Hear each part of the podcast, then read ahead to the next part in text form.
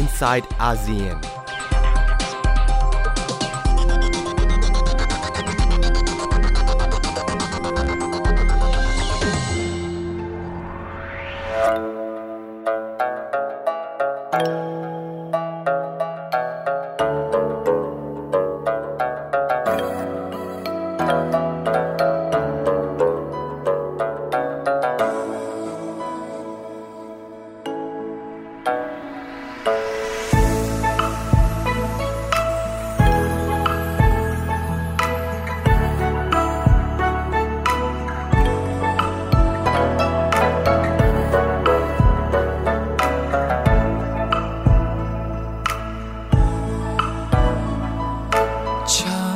扎古尔木民族查查古尔木民族，耶查查古尔木民族，耶查查古尔木族，你那尼玛梭沙吉。 무지하게 천리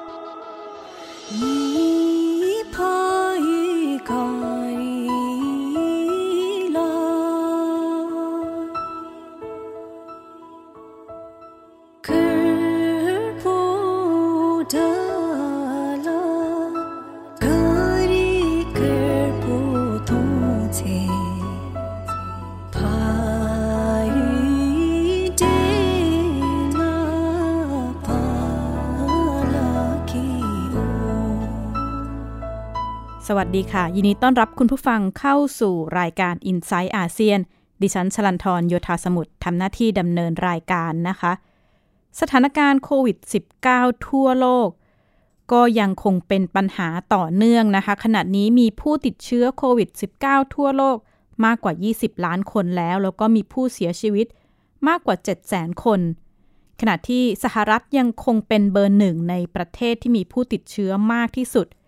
เกือบ แล้วก็มีผู้ติดเชื้อเพิ่มขึ้นเนี่ยตอนนี้ก็เกือบ 50,000 คนแล้วนะคะ การติดเชื้อสะสมมีมากกว่า 5 ล้านคน แล้วก็เสียชีวิตมากกว่า 160,000 คน รองลงมาคือบราซิลที่ติดเชื้อสะสมมากกว่า 3 ล้านคน และอินเดียก็มีผู้ติดเชื้อสะสมมากกว่า 2 ล้านคนค่ะขณะที่อเล็กซ์อาซารัฐมนตรีว่าการกระทรวงสาธารณสุขของสหรัฐ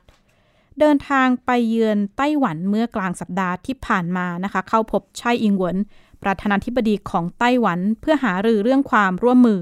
ในการป้องกันการระบาดของโควิด -19 ซึ่งรัฐบาลไต้หวันสามารถป้องกันการระบาดได้เป็นอย่างดี อาซาถือว่าเป็นเจ้าหน้าที่ระดับสูงที่สุดของสหรัฐที่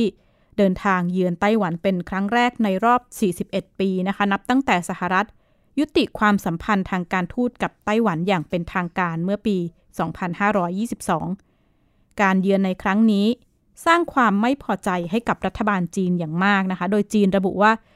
ท่าทีของสหรัฐเป็นการทรยศคำมั่นสัญญาที่เคยให้ไว้ ว่าสหรัฐเองเนี่ยจะไม่ติดต่ออย่างเป็นทางการกับไต้หวัน แล้วก็การกระทำดังกล่าวถือว่าเป็นความเป็นภัยคุกคาม ความมั่นคงของเสถียรภาพในภูมิภาค แต่ว่าท่ามกลางสถานการณ์โควิด -19 ทั่วโลก ที่มีผู้ติดเชื้อเพิ่มขึ้นต่อเนื่องนะคะ ประเทศภูฐานเดินหน้าล็อกดาวน์เป็นครั้งแรก ที่ผ่านมาภูฐานมีจำนวนผู้ติดเชื้อน้อยนะคะ ที่สุดในเอเชียใต้ มีผู้ติดเชื้อสะสมเพียง 113 คน แล้วก็ขณะนี้ยังไม่มีผู้ที่เสียชีวิตจากโควิด -19 แต่ว่าเมื่อวันอังคารที่ 11 สิงหาคมที่ผ่านมา รัฐบาลภูฐานมีคำสั่งให้เดินหน้ามาตรการล็อกดาวน์เป็นครั้งแรก กับประชากร 800,000 คนในภูฐานนะคะ เพื่อควบคุมการแพร่ระบาดของไวรัส หลังพบผู้ติดเชื้อที่ไม่ไม่แสดงอาการแล้วจากคนที่อยู่ในศูนย์กักโรคเนี่ยค่ะ แล้วก็เดินทางกลับบ้านไปแล้ว มาพบว่าติดเชื้อซ้ำก็เลยมีการเดินหน้าค่อนข้างเข้มงวด ประกาศล็อกดาวน์ทันทีทั่วภูฐาน คุณวิภาปิ่นแก้วได้พูดคุยกับคนไทยในภูฐานแล้วก็สื่อภูฐาน ถึงสถานการณ์โควิด -19 และก็การล็อกดาวน์ติดตามกับรายงานค่ะ กระทรวงสาธารณสุขประเทศภูตาน รายงานสถานการณ์ผู้ติดเชื้อโควิด -19 ระบุว่า วันนี้พบผู้ติดเชื้อเพิ่ม 3 คน เป็นผู้หญิงอายุ 47 ปี และผู้ชายอายุ 59 ปี ขณะนี้อยู่ในสถานที่กักกัน อีกหนึ่งคนเป็นผู้ชายอายุ 25 ปีทำงานที่ศุลกากร เขารักษาอาการเมื่อวันที่ 11 สิงหาคมที่ผ่านมาทำให้ยอดผู้ติดเชื้อโควิด -19 รวมเป็น 116 คน และยังไม่พบผู้เสียชีวิตจากการติดเชื้อโควิด -19 ที่ปูตาน แต่เมื่อเช้าวันที่ 11 สิงหาคมที่ผ่านมา รัฐบาลมีคำสั่งให้ใช้มาตรการล็อกดาวน์เป็นครั้งแรก เพื่อควบคุมการแพร่ระบาด หลังจากพบหญิงชาวปูตานคนหนึ่ง เดินทางกลับจากประเทศตะวันออกกลาง เธอถูกกักกันโรคนาน 30 วัน เมื่อพ้นระยะกักตัว 10 วันถัดมา กลับตรวจพบว่าติดเชื้อโควิด -19 ตั้งแต่พ้นระยะกักกัน ผู้หญิงคนนี้เดินทางไปหลายพื้นที่ไทย PBS ได้พูดคุยกับอาสาสมัครคนไทยที่เดินทางไปทำงานที่ห้องปฏิบัติการทดสอบไวรัส ศูนย์ควบคุมโรค กระทรวงสาธารณสุขประเทศปูตาน ตอนนี้มีประมาณ200กว่าคนนะคะที่โดนแทร็กกลับว่ามีเป็น close contact กับผู้หญิงคนนี้ แต่ทั้งหมดเบื้องต้นที่ตรวจไป200กว่าเทสนะคะ ผลออกมาเป็นลบก็คือไม่ติดเชื้อ แต่ว่ามันมีบางส่วนที่เป็น primary contact ก็คือ contact กับผู้หญิงคนนี้โดยตรง เขาก็บางส่วนถูกย้ายไปที่โรงแรมเป็นที่เป็นสถานที่กักตัวเรียบร้อย แล้วก็บางส่วนที่เป็น secondary contact เอ่อ contact กับเขาโดยคือโดน โดยอยู่ที่บ้านค่ะ เป็นโฮมควอนทายแต่ว่าโดนมอนิเตอร์โดยเอ่อโควิดทีมเอ่อก็คือเอามาตรวจทั้งหมดยังยังมีผลเป็นลบอยู่ ก็คือหมายความว่าไม่ติดโควิด แต่ว่าบางส่วนที่เสี่ยงมากๆ ประมาณห้าสิบคนตอนนี้ถูกเข้าไปที่สถานที่กักตัวแล้ว ก็คือต้องมอนิเตอร์รอดูอาการ แล้วก็ถูกจะถูกนำมาตรวจ จะถูกเก็บตัวอย่างกลับมาตรวจอีกครั้งหนึ่งอะค่ะ หลังจากเจ็ดวันแล้วก็สิบสี่วันหลังจากที่ถูกกักตัว หลังจากรัฐบาลภูตานมีคำสั่งล็อกดาวน์ประเทศครั้งแรก เบื้องต้นบังคับใช้ 5-7 วัน เพื่อรอดูสถานการณ์ หากกลุ่มเสี่ยงที่สัมผัสใกล้ชิดกับผู้ติดเชื้อโควิด -19 ไม่เพิ่มจำนวน ขณะที่ผู้ทำงานด้านสื่อสารมวลชน ประเทศปูตานเล่าถึงความพร้อมรับมือของรัฐบาลกับมาตรการล็อกดาวน์ So in the 20 districts we have something called stock centers. So here the government has been stocking up supplies uh, for the last couple of months, ever since the COVID 19 outbreak. And the government has assured us that we have essential supplies for at least six more months. And then the government has also identified at least 21 essential items, of which rice is a major uh, major item. Then we also have um, um, sanitary napkins and baby diapers also identified as an essential item, and biscuits, and it's a lot of edible items that feature on the essential list. So the government has prepared for this, and they're doing it, and they're doing the distribution เธอมองว่าหนึ่งในปัจจัยที่ทำให้ภูตานสามารถวางระบบรองรับ และควบคุมสถานการณ์ได้ดี เพราะนายกรัฐมนตรีและรัฐมนตรีต่างประเทศเป็นแพทย์ รัฐมนตรีด้านสาธารณสุข เป็นผู้เชี่ยวชาญด้านสาธารณสุข รวมทั้งสมเด็จพระราชาธิบดีจิกมี่เคเซอร์มันเกลวังชุกทรงย้ำกับรัฐบาลว่าภูตานต้องไม่มีผู้เสียชีวิตจากโควิด -19 ท่ามกลางสถานการณ์โควิด วัคซีนเพื่อป้องกันโควิด -19 ดูจะเป็นความหวังของทั่วโลกนะคะ ขณะที่ประเทศยักษ์ใหญ่ประเทศมหาอำนาจต่างเร่งเครื่อง ผลิตวัคซีนแล้วก็ขณะนี้เห็นหลาย ๆ ประเทศ ออกมาประกาศถึงความเป็นไปได้ในการผลิตวัคซีนไม่ว่าจะเป็น สหรัฐอเมริกา สหราชอาณาจักร รวมไปถึงหลาย ๆ ประเทศนะคะ แต่ล่าสุดการที่ รัสเซียออกมาประกาศความสำเร็จในการผลิตวัคซีน สร้างความประหลาดใจให้กับทั่วโลกนะคะ 11 สิงหาคมที่ผ่านมาประธานาประธานาธิบดีวลาดิเมียร์ปูตินออกมาประกาศว่า กระทรวงสาธารณสุขรัสเซียให้การรับรองวัคซีนโควิด -19 แล้วก็ระบุว่ารัสเซียเป็นชาติแรกในโลกที่ให้การรับรองวัคซีน นอกจากนี้นายปูตินยังเปิดเผยว่าบุตรสาวของตนเนี่ย หนึ่งในสองก็ได้เข้าร่วมการทดสอบวัคซีนในครั้งนี้ด้วย แต่ว่าท่าทีดังกล่าวอาจจะทำให้ผู้เชี่ยวชาญทั่วโลก เกิดความสงสัยต่อ การออกมาประกาศท่าทีของรัสเซียว่า จริงหรือไม่แล้วก็วัคซีนของรัสเซียจะใช้ได้ผลอย่างไร ติดตามจากรายงานค่ะคุณผู้ชมคะท่ามกลางการเร่งทำงานแข่งกับเวลาเพื่อพัฒนาวัคซีนสู้กับโควิด -19 เมื่อช่วงค่ำที่ผ่านมาประธานาธิบดีวลาดิเมียร์ปูตินแห่งรัสเซียแถลงว่ารัสเซียประสบความสำเร็จเป็นประเทศแรกในโลก ในการพัฒนาวัคซีน เพื่อสู้กับโควิด -19 ค่ะท่ามกลางคำถามจากนานาประเทศถึงความปลอดภัย และกระบวนการในการทดสอบวัคซีนของประเทศรัสเซียรัสเซียค่ะ แต่ประธานาธิบดีวลาดิเมียร์ปูตินยืนยันนะคะว่ากระบวนการทดลองเป็นไปตามขั้นตอนที่เหมาะสมและเชื่อถือได้ แถมยังระบุว่ามีลูกสาวหนึ่งในสองคนเนี่ยเข้ามาทดสอบการใช้วัคซีนแล้ว จากตอนแรกที่ตรวจแล้วพบว่ามีไข้ประมาณ 38 องศานะคะ หลังจากใช้ยาโดสแรก ใช้วัคซีนโดสแรก ก็ไข้ลดลง แล้ววันถัดมา หลังจากนั้นก็ได้เพิ่มอีกหนึ่งโดส แล้วปรากฏว่า ไข้หายไปนะคะ ซึ่งประธานาธิบดีวลาดิเมียร์ปูตินก็ยืนยันว่าเป็นหนึ่งในเครื่องบ่งชี้ถึงคุณภาพวัคซีนที่รัสเซียผลิตได้ค่ะ แล้วบอกว่ากระทรวงสุขภาพรัสเซีย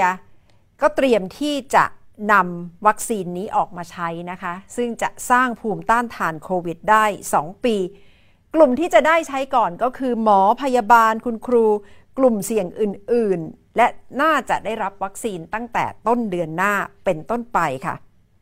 และการพัฒนาวัคซีนนี้ก็จะให้ใน 10-15 แคว้นในรัสเซียจากทั้งหมด 85 แคว้น และคาดว่าจะผลิตล็อตใหญ่ได้ในเดือนตุลาคม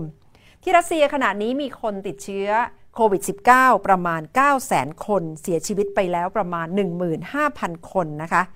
ซึ่งการถแถลงของประธานาธิบดีวลาดิเมียร์ปูติน ก็เป็นความพยายามที่จะเพิ่มความมั่นใจและความภูมิใจให้กับรัสเซียในฐานะผู้ผลิตวัคซีนรายแรก ท่ามกลางคำถามจากห้องแลบโดยเฉพาะในโลกตะวันตกก็คือสหรัฐอังกฤษแคนาดา ที่ก่อนหน้านี้ออกมากล่าวหาว่ามีแฮกเกอร์จากรัสเซีย เข้าไปขโมยเจาะข้อมูลจากงานวิจัย เพื่อนำมาพัฒนาวัคซีนของรัสเซียนะคะ ขณะที่องค์การอนามัยโลกก็เตือนนะคะว่า การทดสอบวัคซีนจะต้องแน่ใจจริง ๆ ก่อนที่จะประกาศใช้จริง และถ้ายังไม่ได้ทดสอบจนแน่ใจ ก็อาจจะทำให้เกิดปัญหาตามมาได้ค่ะ แม้ผู้นำรัสเซียจะออกมายืนยันอย่างเป็นมั่นเป็นเหมาะนะคะว่าวัคซีนโควิด -19 ที่พัฒนาโดยสถาบันวิจัยกามาเลยาจะผ่านการทดสอบทุกขั้นตอนที่จำเป็น แล้วก็ มีผลอย่างชัดเจนในการสร้างภูมิคุ้มกันโควิด -19 แต่ผู้เชี่ยวชาญในรัสเซียและอีกหลาย ๆ ประเทศออกมาแสดงความกังวลนะคะ เนื่องจากเจ้าหน้าที่ของรัสเซียเนี่ยยังไม่ได้ให้ข้อมูลที่ยืนยันถึงประสิทธิภาพ แล้วก็ความปลอดภัยของวัคซีนตามที่ออกมากล่าวอ้าง ด้านไมเคิลเฮดนักวิจัยอาวุโสของมหาวิทยาลัยเซาท์แทมตันในสหราชอาณาจักร ออกมาเปิดเผยว่าดูเหมือนว่าวัคซีนโควิด -19 ของรัสเซียเนี่ยจะทดสอบกับ อาสาสมัครเพียงกลุ่มเล็ก ๆ เท่านั้น ซึ่งเขาบอกว่าเป็นการร่วมรัดขั้นตอนที่เร็วเกินไปที่จะออกมาบอกว่าอนุมัติวัคซีนแล้วนะคะ โดยถ้าเทียบกับมาตรฐานสากล วัคซีนต้องผ่านการทดสอบในเฟสที่ 3 ซึ่งเป็นการทดสอบกับอาสาสมัครจำนวนมากหลายหมื่นคน ใช้เวลานานหลายเดือนจนกว่าจะได้รับการอนุมัติ หากได้ผลแล้วก็มีความปลอดภัย แต่นายมิคาเอล มูรัสโก รัฐมนตรีสาธารณสุขรัสเซียออกมาโต้ต่อข้อกล่าวหาดังกล่าวนะคะ บอกว่าที่ออกมาแสดงความวิตกกังวลต่อวัคซีนของรัสเซีย เขาออกมาระบุว่าวัคซีนของรัสเซีย ปลอดภัยแล้วก็รัฐบาลมอสโกให้ความสำคัญกับเกียรติยศของประเทศ แล้วก็เชื่อมั่นแล้วก็นายมูรัสโกเนี่ยอย่างว่าข้อกล่าวหาของตะวันตกเนี่ยเป็นข้อกล่าวหาที่ไร้เหตุผล สถานการณ์โควิด -19 อาจจะทำให้หลาย ๆ คนต้องประสบปัญหาการใช้ชีวิต ผลกระทบทางเศรษฐกิจรวมไปถึงการที่เราต้องเปลี่ยนรูปแบบการใช้ชีวิตประจำวันนะคะ จากมาตรการล็อกดาวน์แล้วก็มาตรการด้านความปลอดภัยต่าง ๆ แต่ยังน้อยหลาย ๆ ครอบครัวยยังได้อยู่พร้อมหน้ากันขณะที่สถานการณ์โควิด -19 กลับทำให้คู่รักแล้วก็ครอบครัวต่างแดนทั่วโลก ประสบปัญหาการถูก ผลักดันกลับประเทศรวมถึงต้องแยกกันอยู่เป็นเวลาเกือบครึ่งปีแล้วนะคะ ขณะนี้บางประเทศในสหภาพยุโรป เริ่มมีการนำพิจารณาข้อยกเว้นให้กับการเดินทางสำหรับคู่รักแล้วก็ครอบครัวที่ไม่ได้มีเอกสารหรือไม่ได้มีการจดทะเบียนสมรส เพื่อเปิดทางให้ครอบครัวเหล่านั้น สามารถเดินทางกลับมาเจอกันได้อีกครั้ง ติดตามจากรายงานค่ะ ยุโรปปลดล็อกมาตรการเดินทางในภูมิภาค รวมถึงยกเลิกข้อจำกัดการเดินทางกับ 11 ประเทศ นักท่องเที่ยวจำนวนมาก เริ่มเดินทางไปพักผ่อนตามชายหาด สถานที่ท่องเที่ยวต่างๆ แม้สถานการณ์โควิด -19 ในยุโรปบางประเทศยังน่าเป็นห่วงสำหรับประเทศที่ไม่ได้อยู่ในรายชื่อ การเดินทางเข้ายุโรปทำได้เฉพาะพลเมือง ผู้ที่พำนักในยุโรปและครอบครัว รวมไปถึงผู้ได้รับการยกเว้น เช่นบุคลากรทางการแพทย์ นักการทูต และเจ้าหน้าที่ทางการทหาร ขณะที่ครอบครัวหรือคู่รักที่ไม่มีเอกสารหรือทะเบียนสมรส การเดินทางข้ามประเทศยังทำได้ยาก อีวา ฮอนเนิร์ด ชาวเบลเยียม หนึ่งในแอดมินเพจ Love is not tourism หรือความรักไม่ใช่ธุรกิจท่องเที่ยว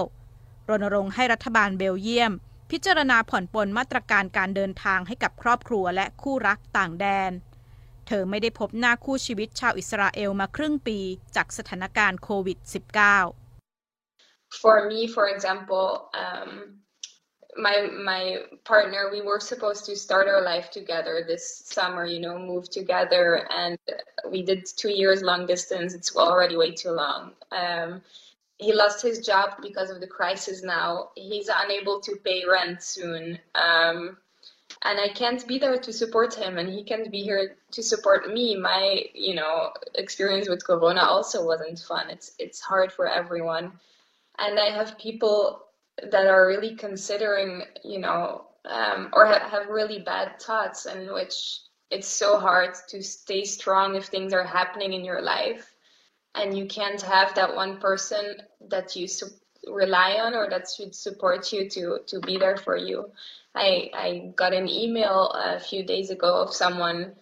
you know, telling me that he him and, and his girlfriend are considering suicide because of the situation that they are in. Um, she she lives in uh, in Iran if I if I'm correct and um, they won't be able to afford her rent soon and so she will be on the street alone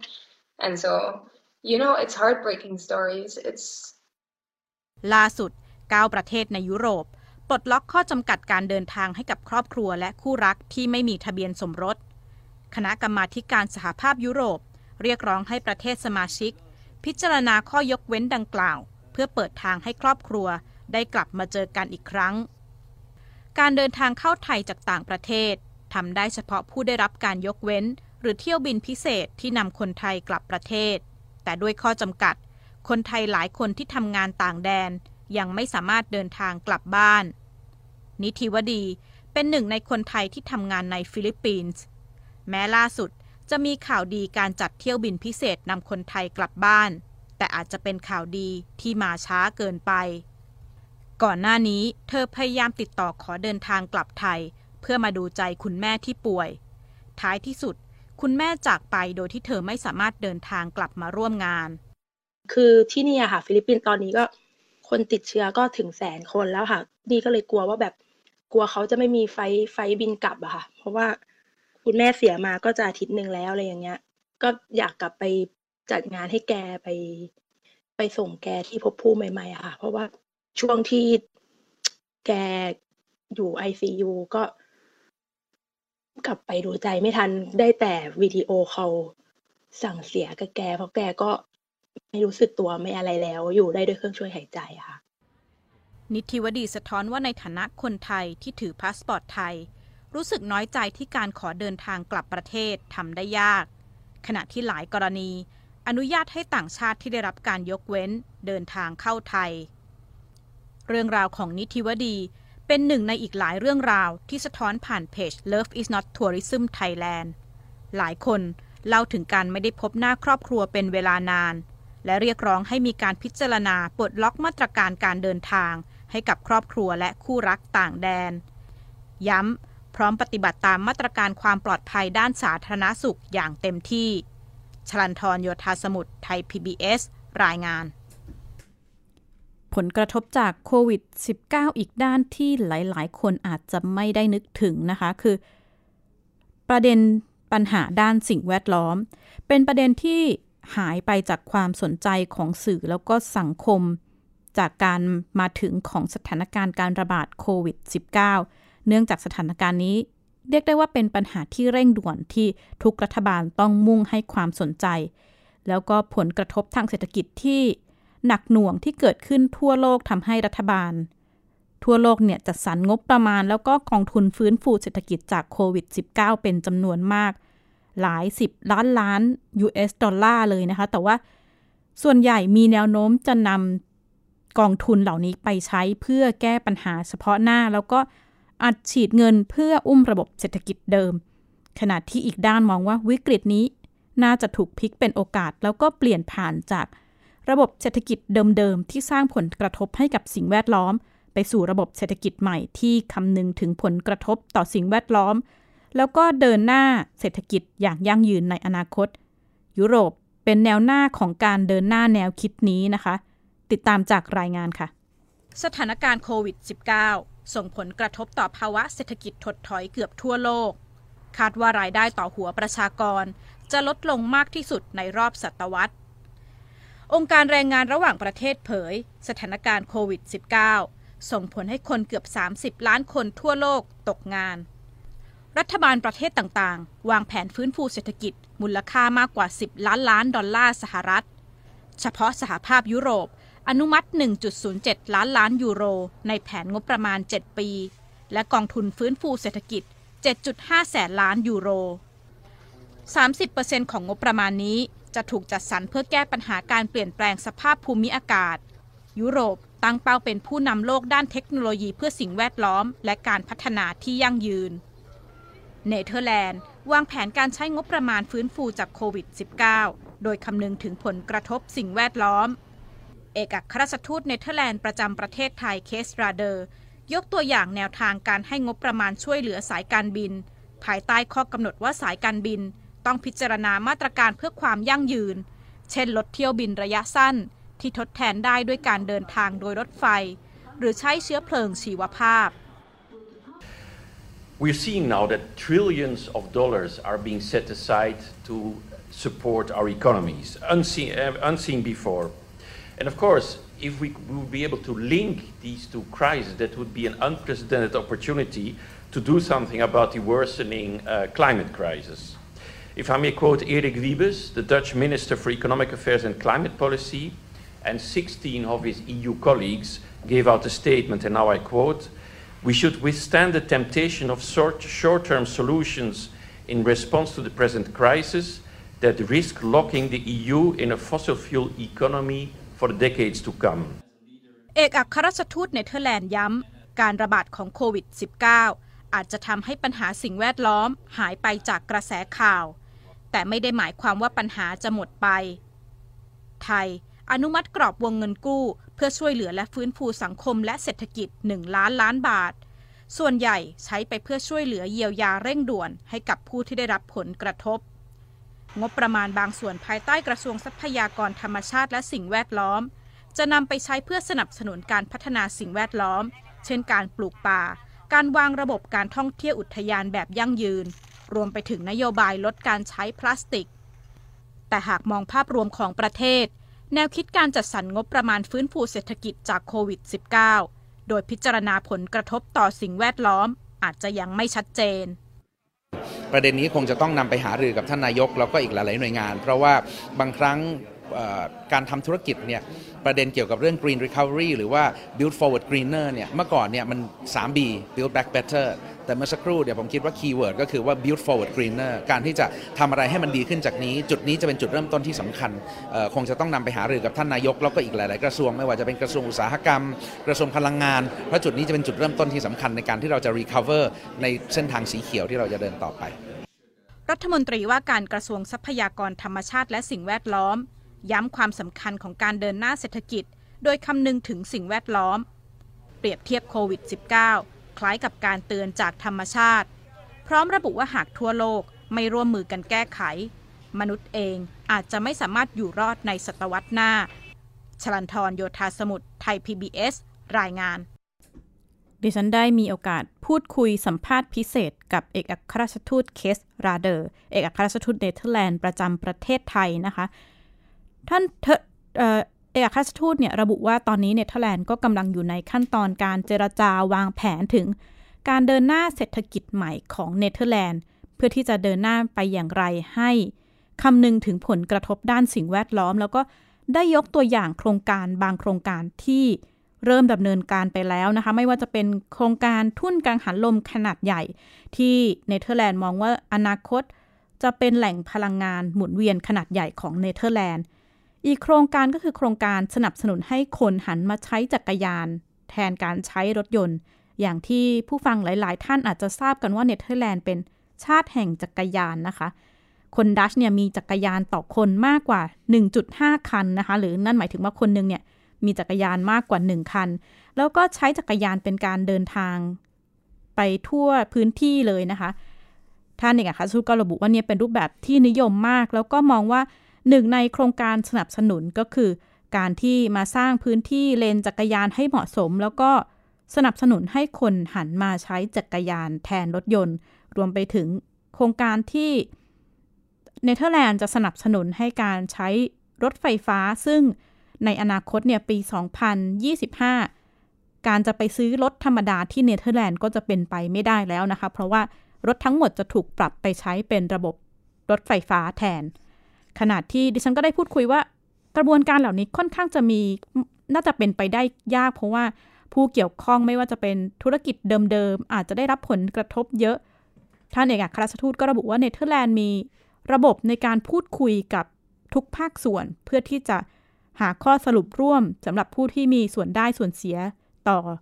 การเคลื่อนไหวการเปลี่ยนแปลงครั้งใหญ่ของประเทศนะคะ ก็ใช้เป็นหนึ่งในมาตรการในการพูดคุยกันระหว่างกลุ่มต่าง และนี่คือทั้งหมดของ i n s i ซต์อาเซียนวันนี้ ดิฉันชลันทรโยธาสมุทรขอลาคุณผู้ฟังไปก่อนและพบกันใหม่สัปดาห์หน้า สวัสดีค่ะ ติดตามรายการได้ที่ www.thaipbspodcast.com แอปพลิเคชัน Thai PBS Podcast หรือฟังผ่านแอปพลิเคชัน Podcast ของ iOS Google Podcast Android Podbean SoundCloud และ Spotify ติดตามความเคลื่อนไหวของรายการและแสดงความคิดเห็น โดยกดถูกใจที่ facebook.com/thaipbspodcast